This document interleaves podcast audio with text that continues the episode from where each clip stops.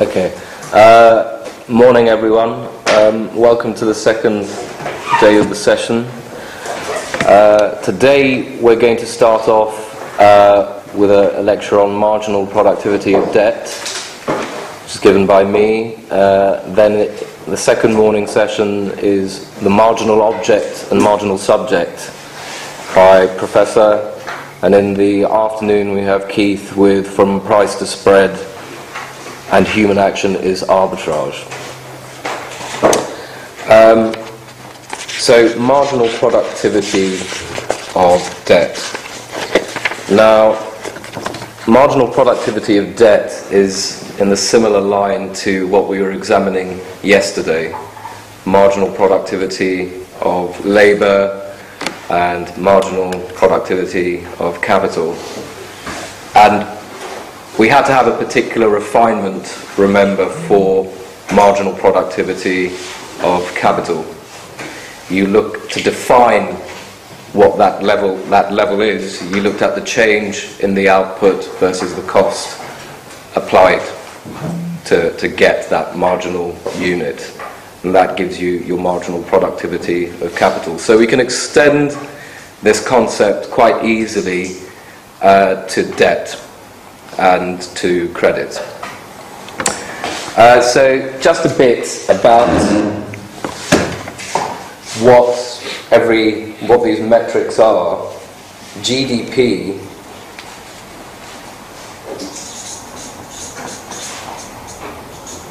This is defined to equal uh, consumption plus uh, investment plus government expenditure plus um, exports minus imports. And supposedly this is a useful measure um, about how well an economy is doing. And if it's going up, uh, the economy is doing well, and vice versa.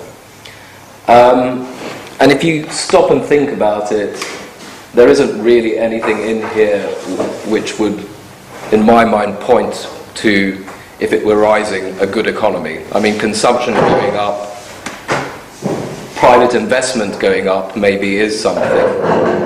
Consumption and government expenditure, um, not really relevant measures in my books to anything. But anyway, this is what is used and accordingly I'll have to use it as well. So, um, GDP, uh, you should think of this um, uh, as a stream, an annual stream, and the government takes a percentage, uh, a percentage of that every year, hopefully, in the form of tax tax revenue.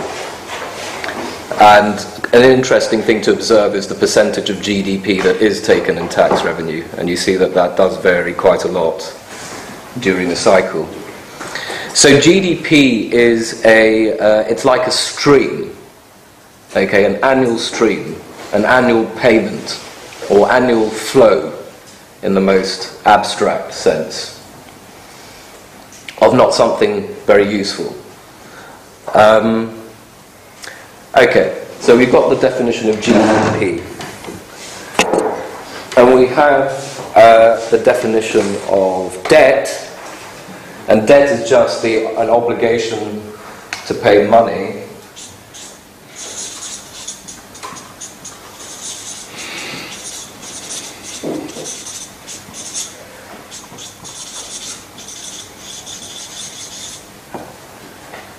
Um, not going into the difference between a bill and a bond. Obviously, a bill is an obligation to pay money as well.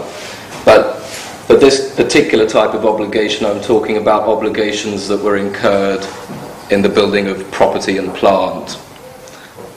Debt that isn't liquidated by selling the underlying venture or selling whatever the debt was used to create, not self-liquidating. Okay, so an obligation to pay to pay money.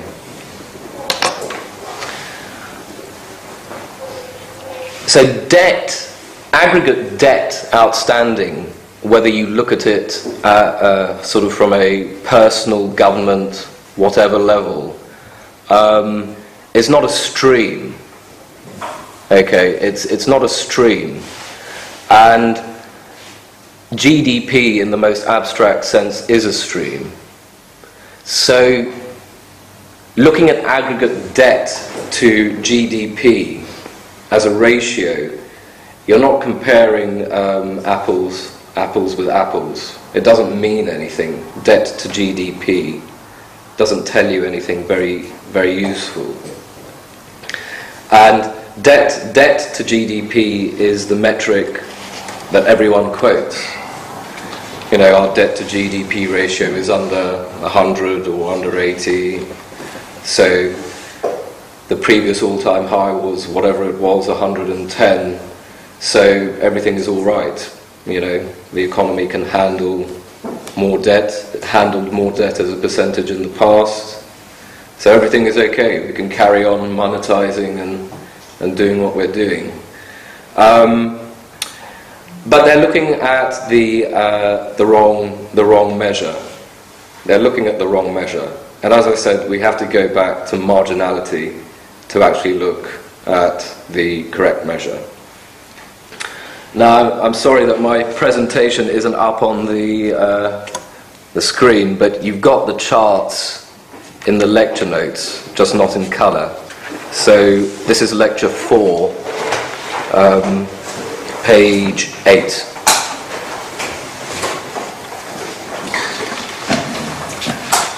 So in that first chart in the top left hand corner, I have um, nominal debt outstanding um, across government, uh, consumer, mortgage, and corporate.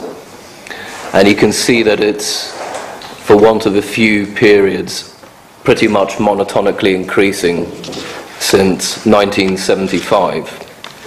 And the dashed line shows uh, GDP. And you can see that it's been pretty much trailing the, the movement in the debt there. So, from first impressions, it looks like more debt is good for the GDP and the economy. Uh, also, inductive economics would say.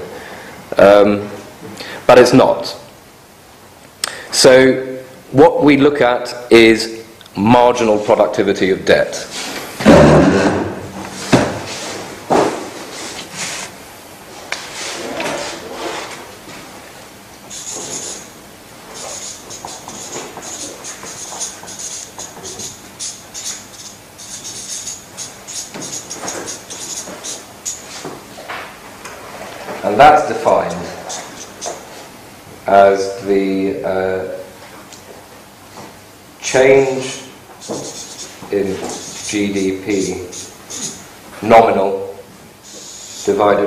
Change in uh, debt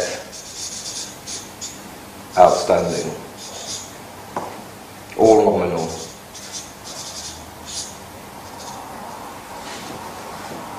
Okay. So this is a better measure. First of all, you're, you're looking at a correct, you're looking at the change in GDP, which is, which is more akin, yeah. Debt outstanding, total debt? Total debt. Total. So consumer plus mortgage plus corporate plus governments. Yeah. Um, so this, with this measure, you're, you're, you're, first of all, you're being more accurate in terms of the in- integrity of what you're comparing. Uh, but more importantly, it tells you something much more um, about uh, what debt can do at the margin in an economy on its own to, let, uh, uh to uh, make the economy grow or contract, as it were. So, in a similar way, when you look at the change in one unit factory for the total output of whatever, you're doing the same thing here, changing the debt by one unit, as it were, and looking how the total output of the economic system changes because of that.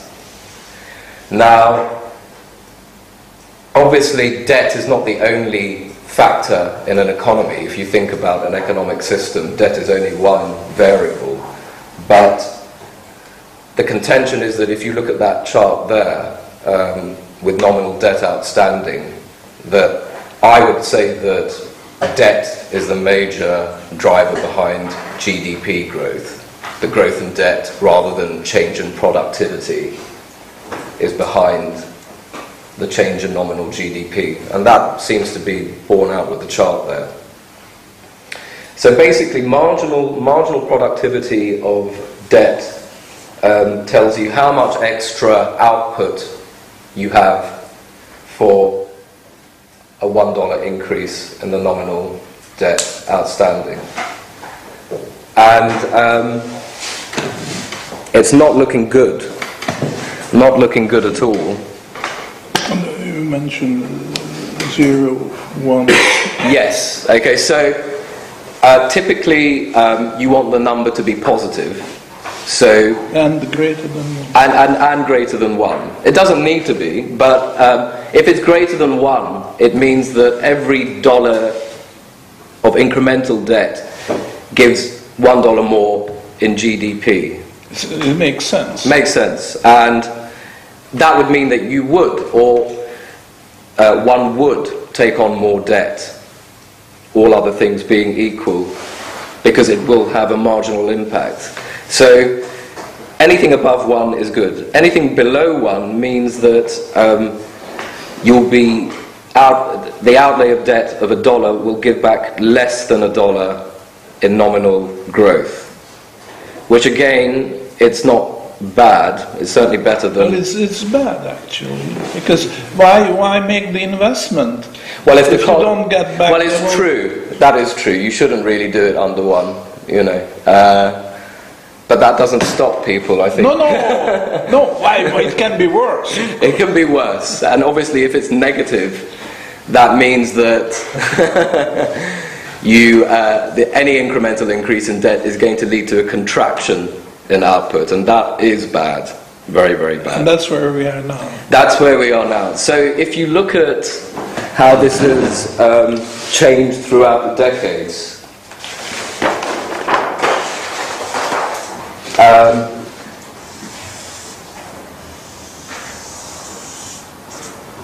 so let's start um, end of World War II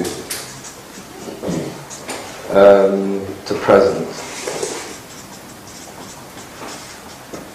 Now you all have a chart here in the in the notes uh, from 1975, and I did that by scratch. So if you want to create that yourself, all you do is you add up the uh, corporate debt, mortgage debt, consumer debt, and government debt outstanding, uh, and then you look at incremental changes in that as a Does that, does that include um, student loan debt? No. I mean, uh, I didn't explicitly put it in. that included in consumer, what do you think? I imagine if it was, if it was, it would be. Yeah. Because that's, that's just past a trillion dollars in the US recently. The Yeah. student loan bubble. My goodness. Very sobering number. Mm. So um, you can all do that.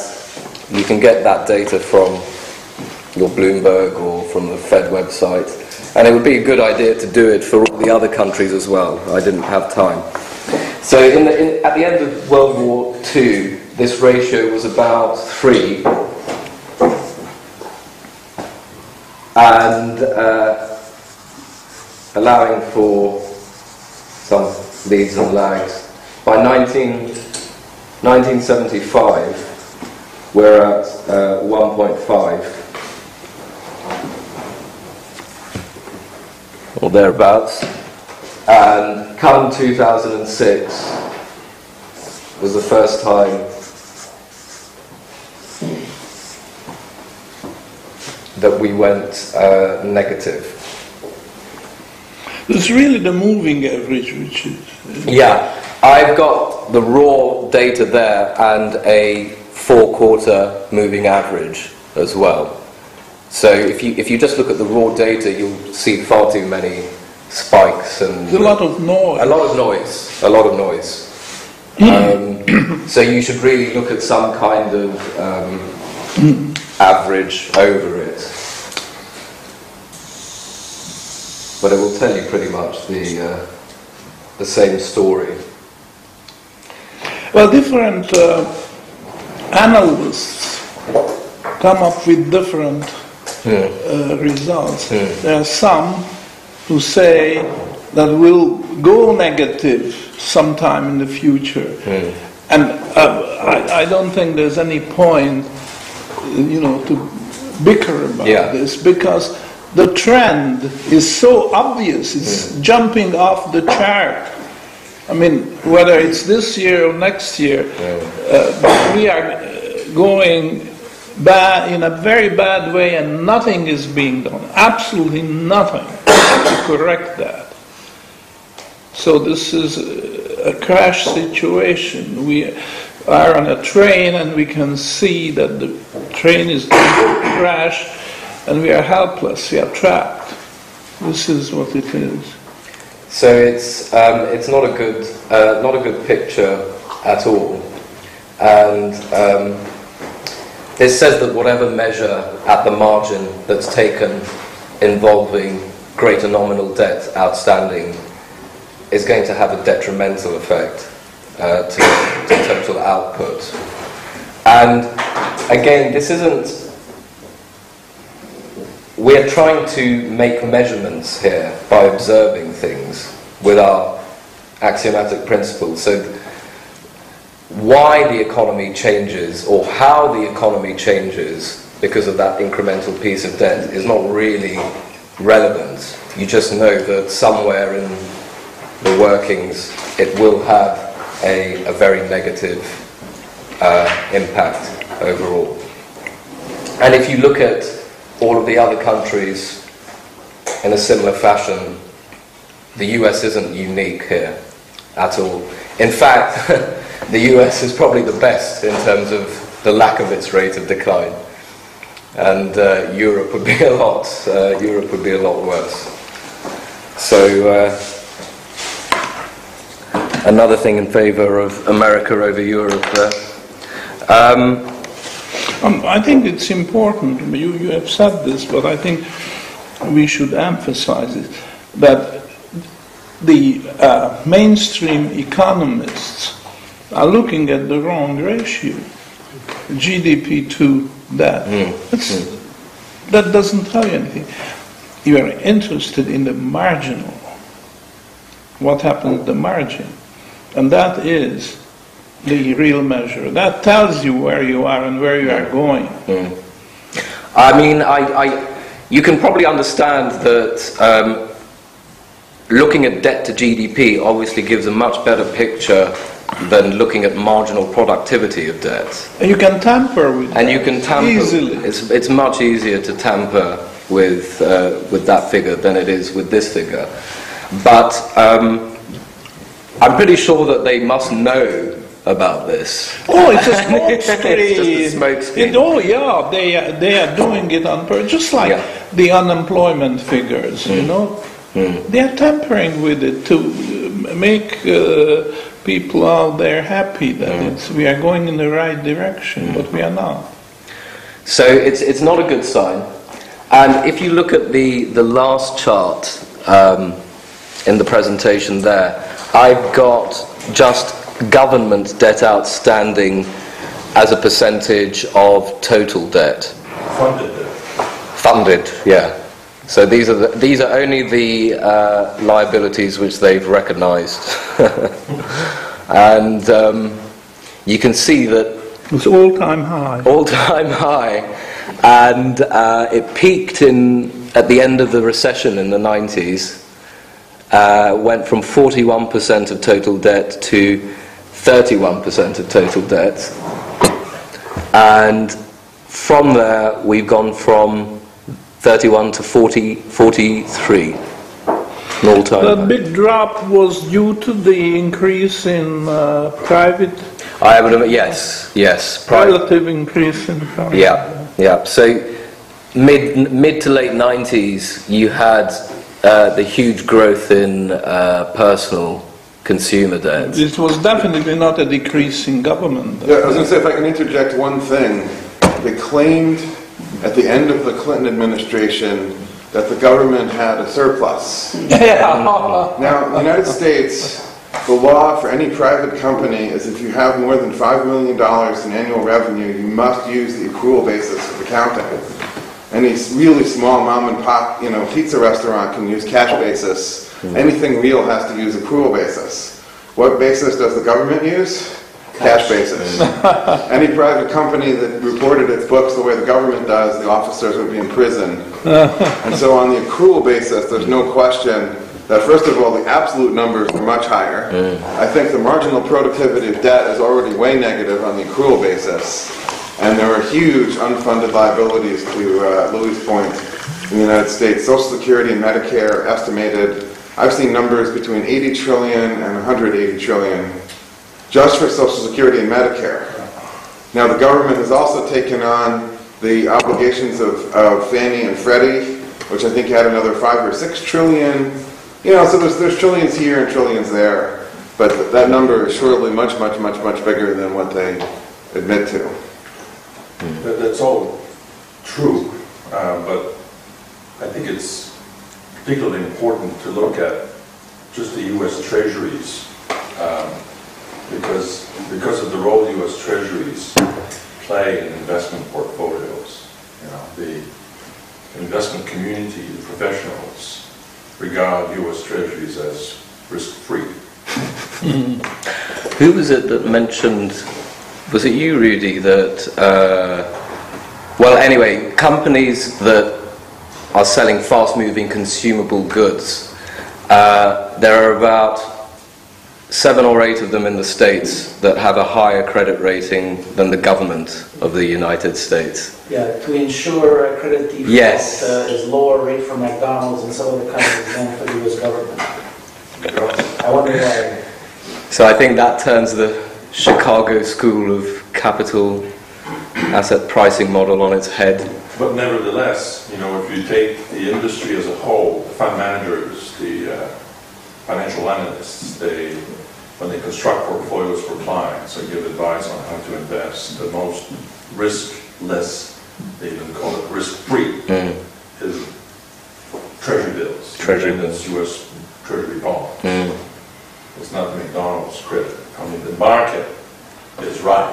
Yeah, The industry. industries, itself yes, Is way out of touch. yes. Following the rules, aren't they? Who sets the rules? Okay, so They all act together as one big herd.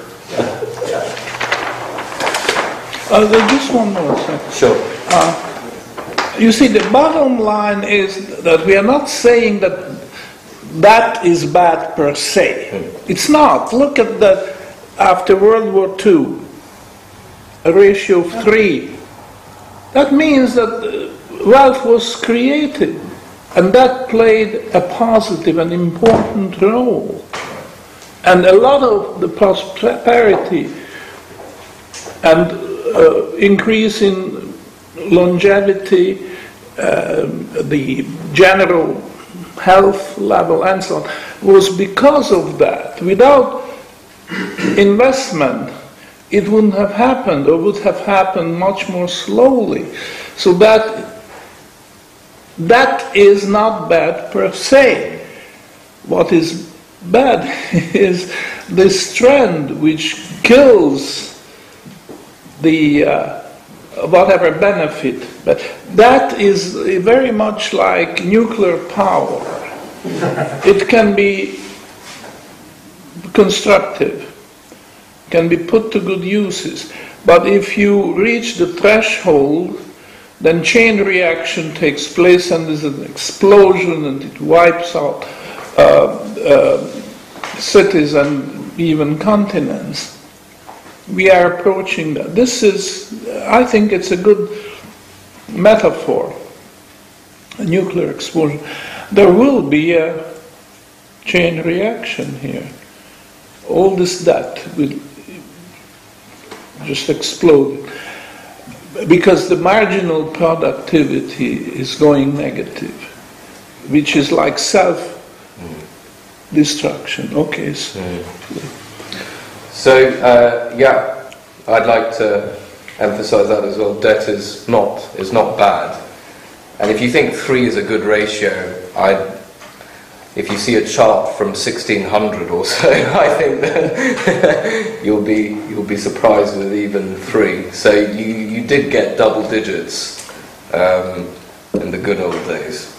when the uh, uh, prescription against debt was lifted, because remember, during the Middle Ages and Yes. even the early Renaissance, uh, there was uh, canonic, which means church prescription against what they called usury, but all that was considered usurious unless it was interest free. Nobody would lend you money.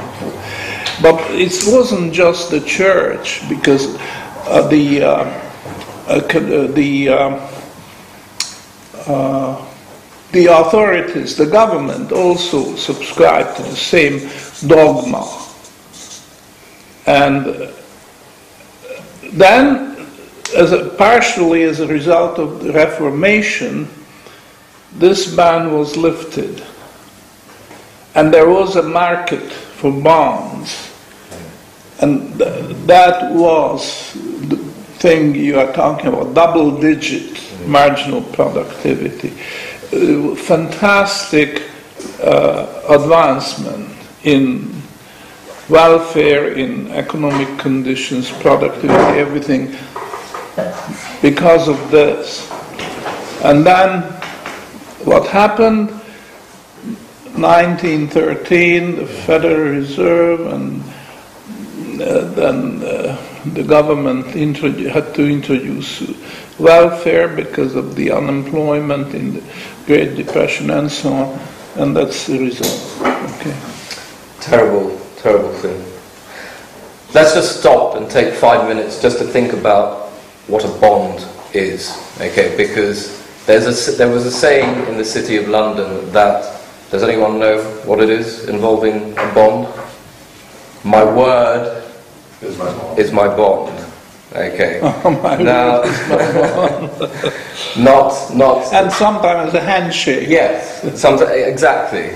And that intention is, is, is, has been completely forgotten.